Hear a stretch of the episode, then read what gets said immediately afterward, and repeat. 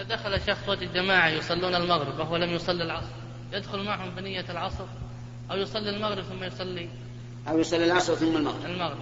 لا يدخل معهم بنية العصر. لأن القول الراجح أن اختلاف النية بين الإمام والمأموم لا يؤثر. فيدخل بنية العصر وإذا سلم الإمام من المغرب يقوم فيأتي بالرابعة إن كان دخل مع الإمام في أول الصلاة. نعم. جزاك, جزاك الله خير يا شيخ.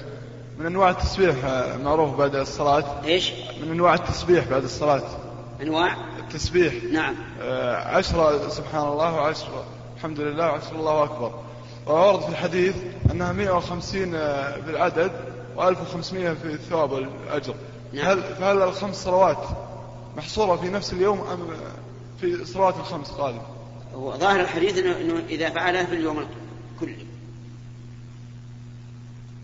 لأن 30 في خمسة 150 أي نعم.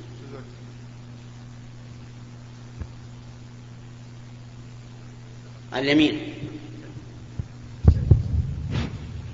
يا شيخ لو دخل المأموم خلف إمام يصلي العشاء وهو يصلي المغرب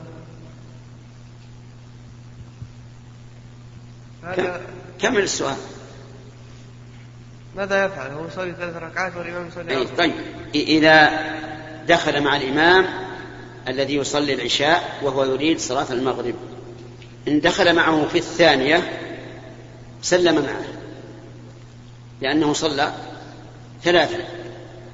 وإن دخل معه في الثالثة أتى بعده بركعة. وإن دخل معه في الأولى فإن الإمام إذا قام إلى الرابعة في صلاة العشاء يجلس هو ناويا الانفراد فيتشهد ويسلم ثم يدخل مع الإمام فيما بقي من صلاة العشاء. هذا هو القول الراجح. ومن العلماء من قال يصلي المغرب أولا ثم يدخل مع الإمام فيما بقي من صلاة العشاء. لكن القول الأول أحسن لئلا ينفرد الإنسان عن الجماعة.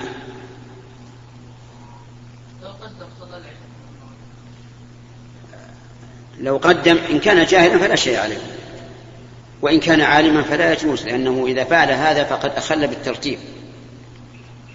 وهنا وهنا لا حاجة للإخلال بالترتيب لأنه يستطيع أن يصلي المغرب ويفعل كما ذكرت لك. نعم. يا شيخ جزاك الله خير. آه، الآية من قبل الفتح وقاتل.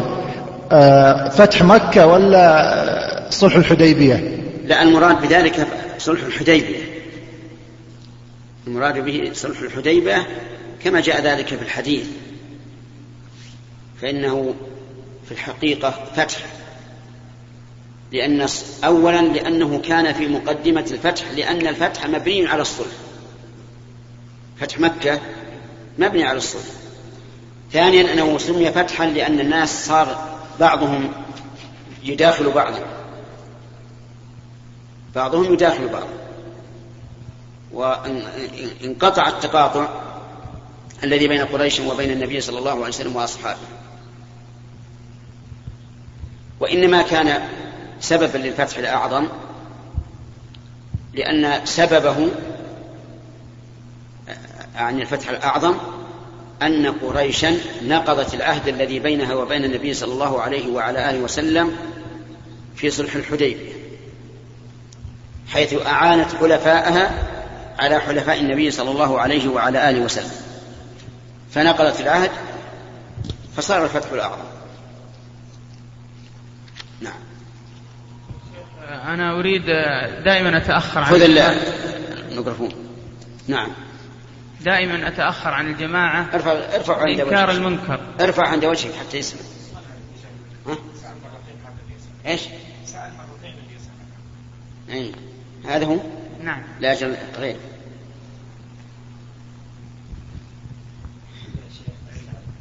لا. الضيوف. خلصوا؟ عطني الضيف له فريضة ونافلة أنا أريد أن أنكر منكر ودائما أتأخر عن الجماعة. هل علي شيء؟ إذا كنت ملزما بهذا من قبل ولاة الأمر فليس عليك شيء. مثل صلاة المغرب أحيانا أتأخر عشر دقائق أو ربع ساعة. أجبتك أنا. نعم. إذا كنت من قبل ولي الأمر فلا بأس. طيب لأن النبي صلى الله عليه وسلم قال لقد هممت أن آمر بالصلاة فتقام. ثم آمر رجلا فيؤم الناس. ثم أنطلق برجال معهم حزم من حطب. إلى قوم لا يشهدون الجماعة أو لا يشهدون الصلاة فأحرق عليهم بيوتهم بالنار. فهنا ترك الجماعة التي أقامها هذا الرجل بأمره إلى المتخلفين. فإن كنت تعمل من آه، تبع ولي الأمر فلا بأس. أما إذا كنت آه، ليس لك عمل وظيفي من ولي الأمر فلا تترك الصلاة من أجل أن تأمر الناس. لأنك إذا فعلت صار كالذي يحرق نفسه ليضيء للناس. فهمت الآن؟ نعم. طيب. هناك سؤال في مثلا لا أنا ممنوع التسلسل. نعم. التسلسل ممنوع.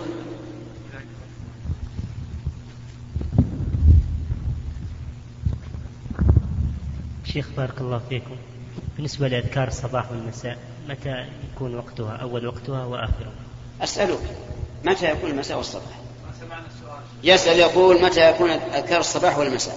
فأسأله أنا متى يكون المساء والصباح؟ بداية الصباح يعني من الفجر طيب. طلوع الفجر. إذا من طلوع الفجر. لكن المساء. والمساء من, من, من بعد من بعد صلاة العصر. لكن ما ورد كونه في الليل فهو في الليل. كآية الكرسي من قرأها في ليل. لا بد تكون في الليل والأمر في هذا واسع الحمد لله. يسار؟ إيه.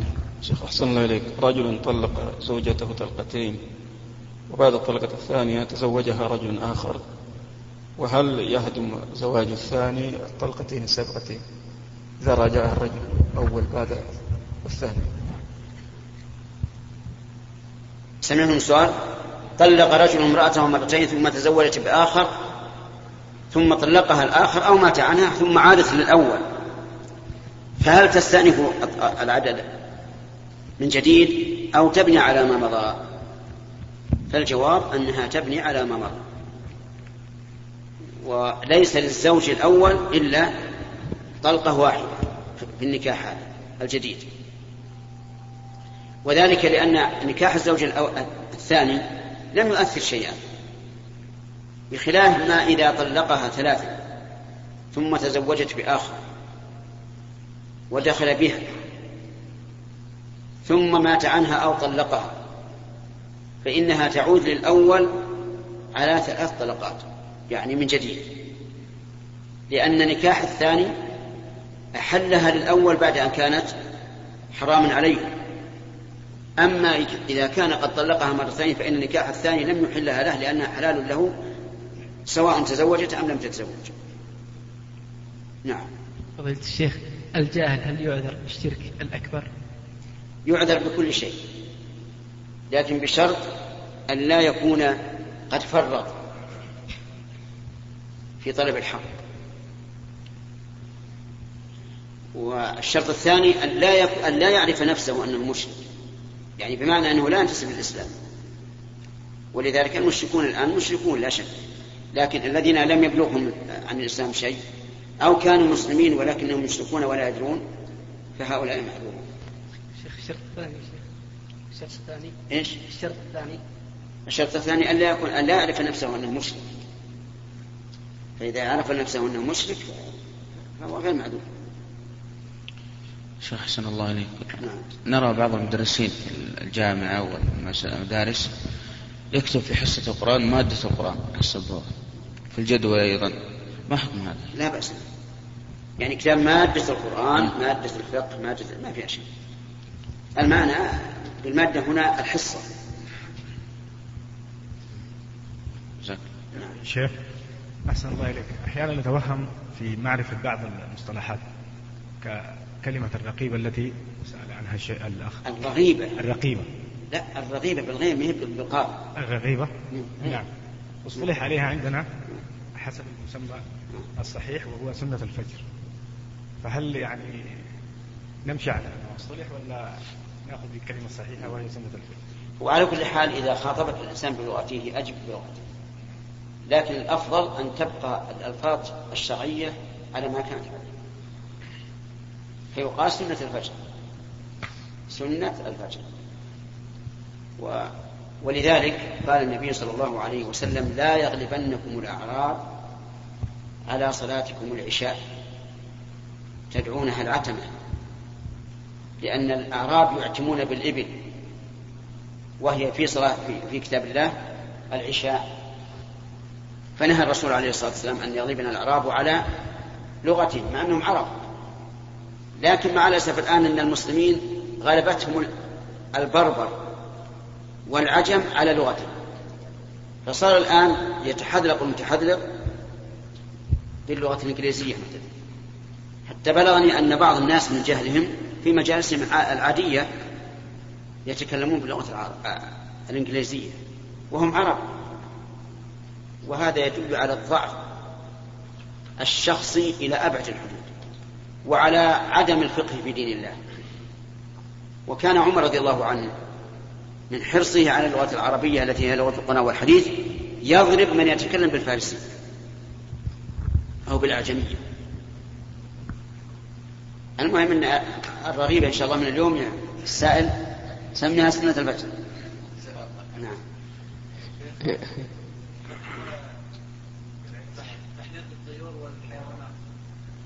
هنا شيخ.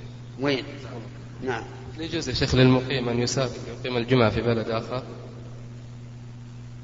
يعني هل يجوز أن يذهب إلى بلد لإقامة الجمعة فيه؟ إن كان قصده تعظيم المكان فهو حرام. لأنه لا تشد الرحال إلا إلى ثلاث مساجد. أما إذا كان قصده الانتفاع بخطبة الخطيب لأنها خطبة مفيدة فلا بأس. ويصلي وهذا سافر للعلم لم يسافر للمسجد. ولهذا لو انتقل هذا الخطيب إلى بلد آخر تبعه. لا بأن يسافر خطيبا هو نفسه. ما في بأس. هذا سفر لطلب العلم. شيخ بارك الله فيك وأحسن الله إليك. مع تفسير قول النبي صلى الله عليه وسلم أن تلد عمة ربتها في حديث الطويل إيش؟ أن تلد عمة ربتها. الأمة ربتها. أي نعم. نعم. المعنى أن أن الأمة التي لا تملك شيئا تلد امرأة تكون لها بمنزلة الرب. يعني أن هذه البنت بنت الأمة تكون غنية حتى تكون بمنزلة ربة هذه في الغنى. فهو مناسب تماما لقوله أن ترى الحفاة العراة العالة رعاء الشاء يتطاولون في البنيان. نعم. شيخ قال صاحب أنا أعرف التفسيرات اللي فيها. قال صاحب الجلالين يا شيخ عند قول الله تعالى في لوح محفوظ قال هو في الهواء فوق السماء السابعة. هو إيش؟ هو في الهواء. في الهواء؟ فوق السماء السابعة. نعم. هل يصح التحديد أم لا يصح؟ لا يجوز. لا مسألة هو في الهواء ما يجوز. ما الذي هو في الهواء ولا على مستقر على السماء. أي.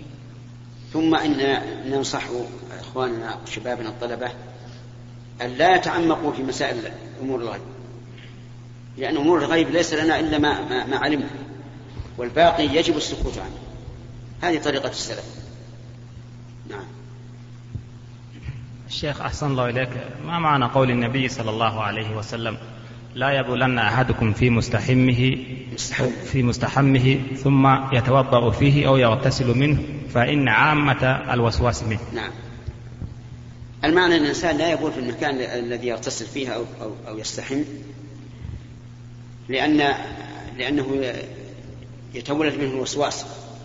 فيقول مثلا رشم على على ثوبي على بدني أو ما رشم هل هو كذا. ويعثر الوسواس لأنه لن يتيقن أن النجاسة أصابته برشاشة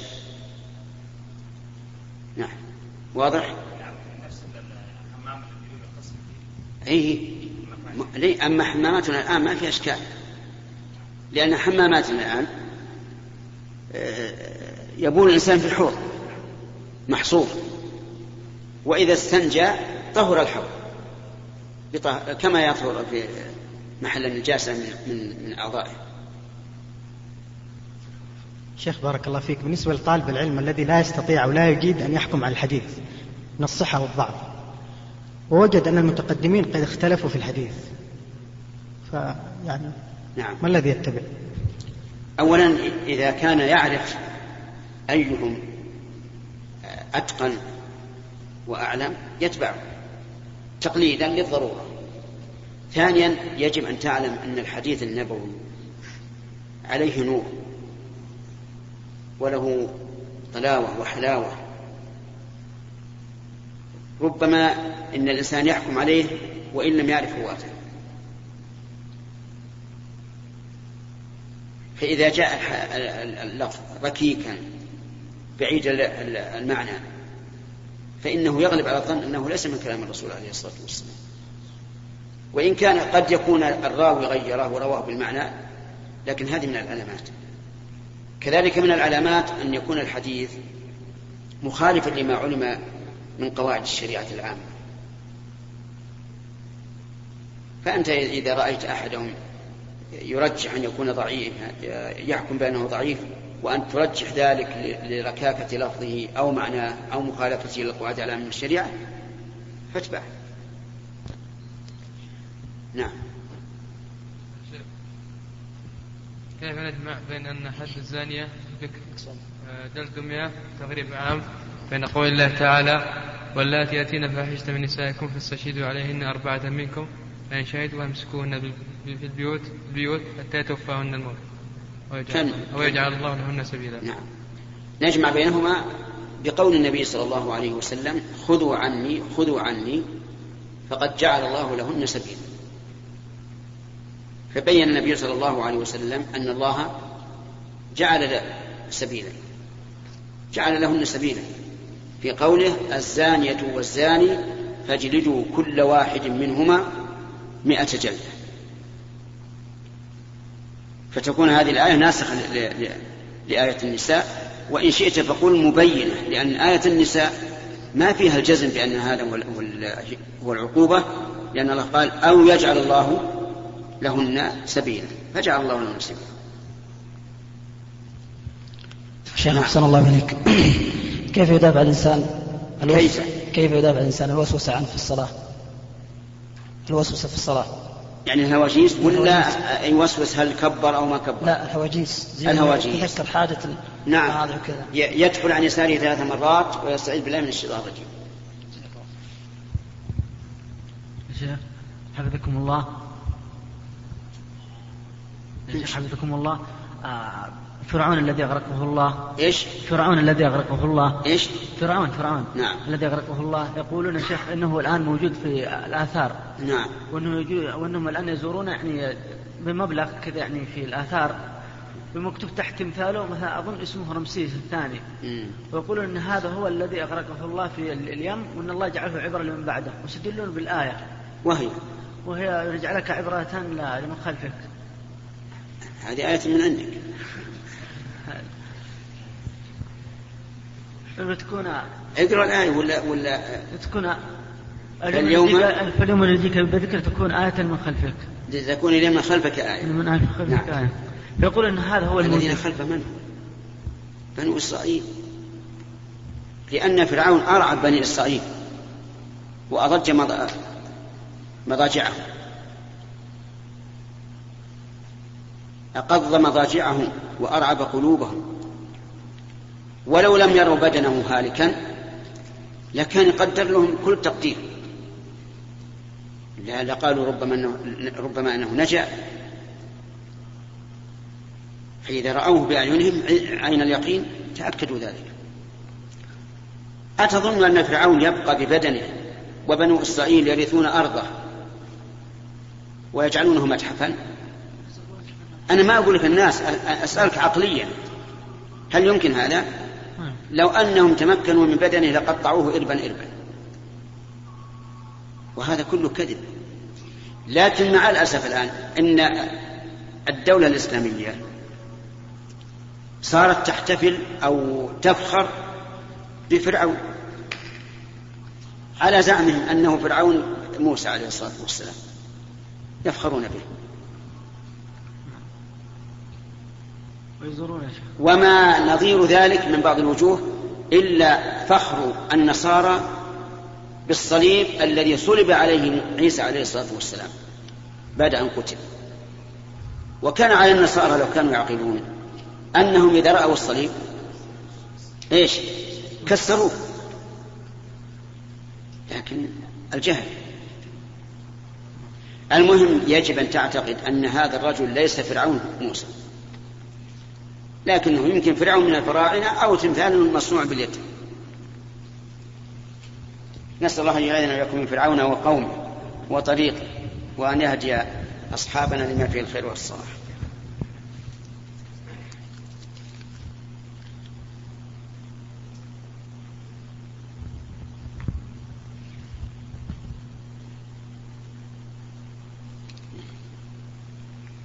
هذا يقول ما حكم قول يس- يس- يسير عليك الرحمن ويزورك الرحمن. حرام ما يجوز.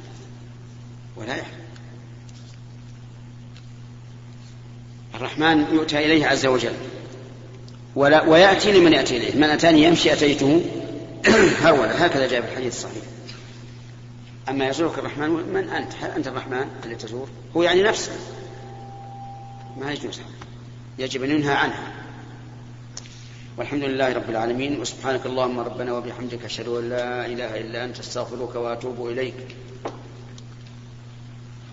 أيها الأحبة يسعدنا أن نكمل ما تبقى من هذا الشريط بهذه المادة. عادة وهي أنهم يجتمعون إذا مات الميت ويؤتى بالمقرئين وتنوح النوائح وتشق الجيوب ويجتمعون بعد موته بأربعين يوما.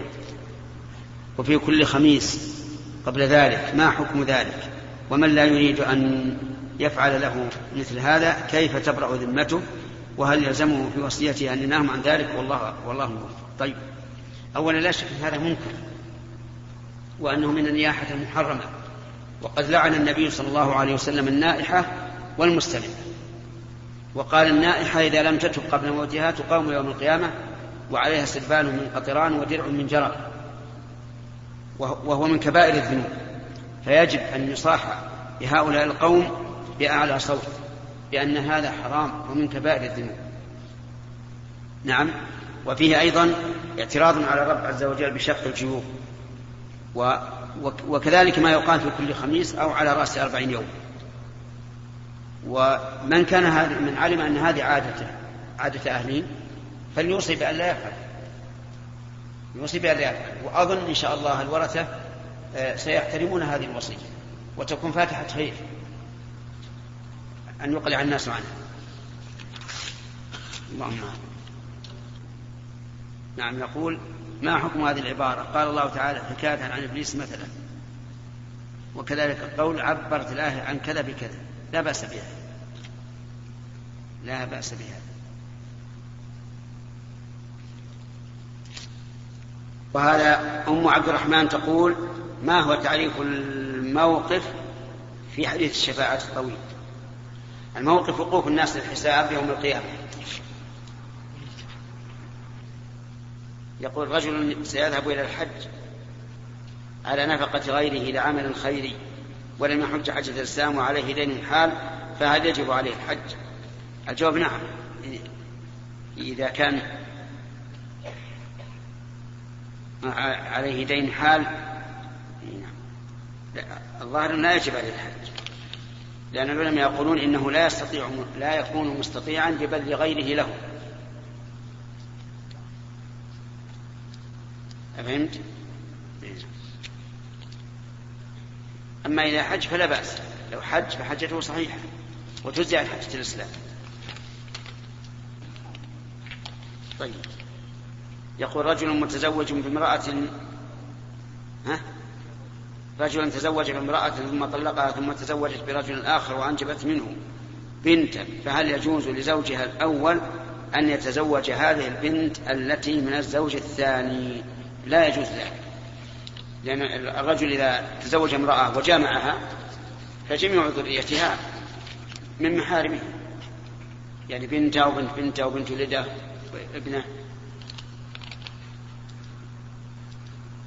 هذه دائما نكرر عليه يقول إذا عقد الإنسان على الزوجة على المرأة صارت أمها محرما له وجداتها محرما له وبناتها إن جامعها محرما له.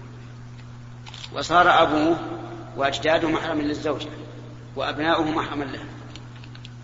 نعم. نعم. يقول السلام عليكم ورحمة الله وبركاته وأقول عليكم السلام ورحمة الله وبركاته. إذا كان شخص مكسبه حرام مثلا وعنده محل أشرطة أغاني وتعي و... و... إيش؟ ويعزمك؟ آه. ويعزمك يعني يدعوك. هل تجوز إجابة دعوته أم لا؟ أفيدونا. الجواز يجوز. أن تجيب دعوة من في ماله حرام لكن إذا كان من المصلحة لا تجيب بحيث إذا عرف أن الناس يهجرون الأكل عنده تاب من هذا فلا تجب أما إذا كان كله عنده سواء فلا بأس بإجابته. فقد أجاب النبي صلى الله عليه وسلم اليهود وهم يأكلون السحت.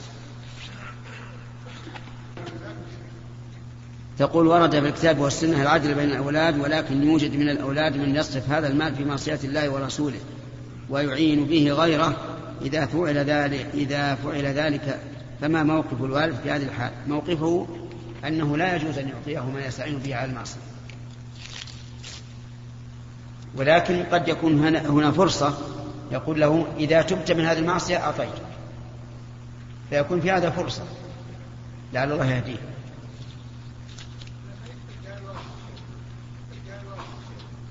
إذا احتاج يقول نعم أنا لن لن أعينك على على معصية الله. وأنت إذا تبت إلى الله وتركت ما أنت عليه فأهلا وسهلا. قال أهل العلم في باب الغصب وإن جهل ربه تصدق به عنه مضمونا وهذا واضح في المسلم. فما الحكم فيما إذا كان المغصوب من كافر؟ آه، من كافر فرا ولا إيش؟ فما الحكم فيما إذا كان المغصوب من كافر؟ كذا فما الحكم فيما إذا كان المغصوب منه كافرا؟ لأن الكافر لا تنفعه الصدقة ولا تقبل منه. الجواب أن أخرجه من ملكي وأنوي به التخلص منه. أنوي به التخلص منه. ولا أنوي الصدقة إلا إذا قال قائل لماذا لا ينوي الصدقة؟ وهذا الكافر ربما يسلم فتنفعه. فهو ينوي الصدقة والله عز وجل إذا أماته على الكفر لم تنفعه وإن أماته على الإيمان نفعه. أيها الإخوة في ختام هذه المادة نسأل الله أن نلقاكم في لقاءات متجددة. مع تحيات. مؤسسة الاستقامة الإسلامية للإنتاج والتوزيع في عنيزة. شارع هلالة رقم الهاتف والناسخة الهاتفية صفر ستة ثلاثة ستة أربعة ثمانية ثمانية ثمانية صفر والرقم الثاني صفر ستة ثلاثة ستة أربعة خمسة ثمانية ثمانية صفر ورقم صندوق البريد اثنان وخمسمائة. وألف.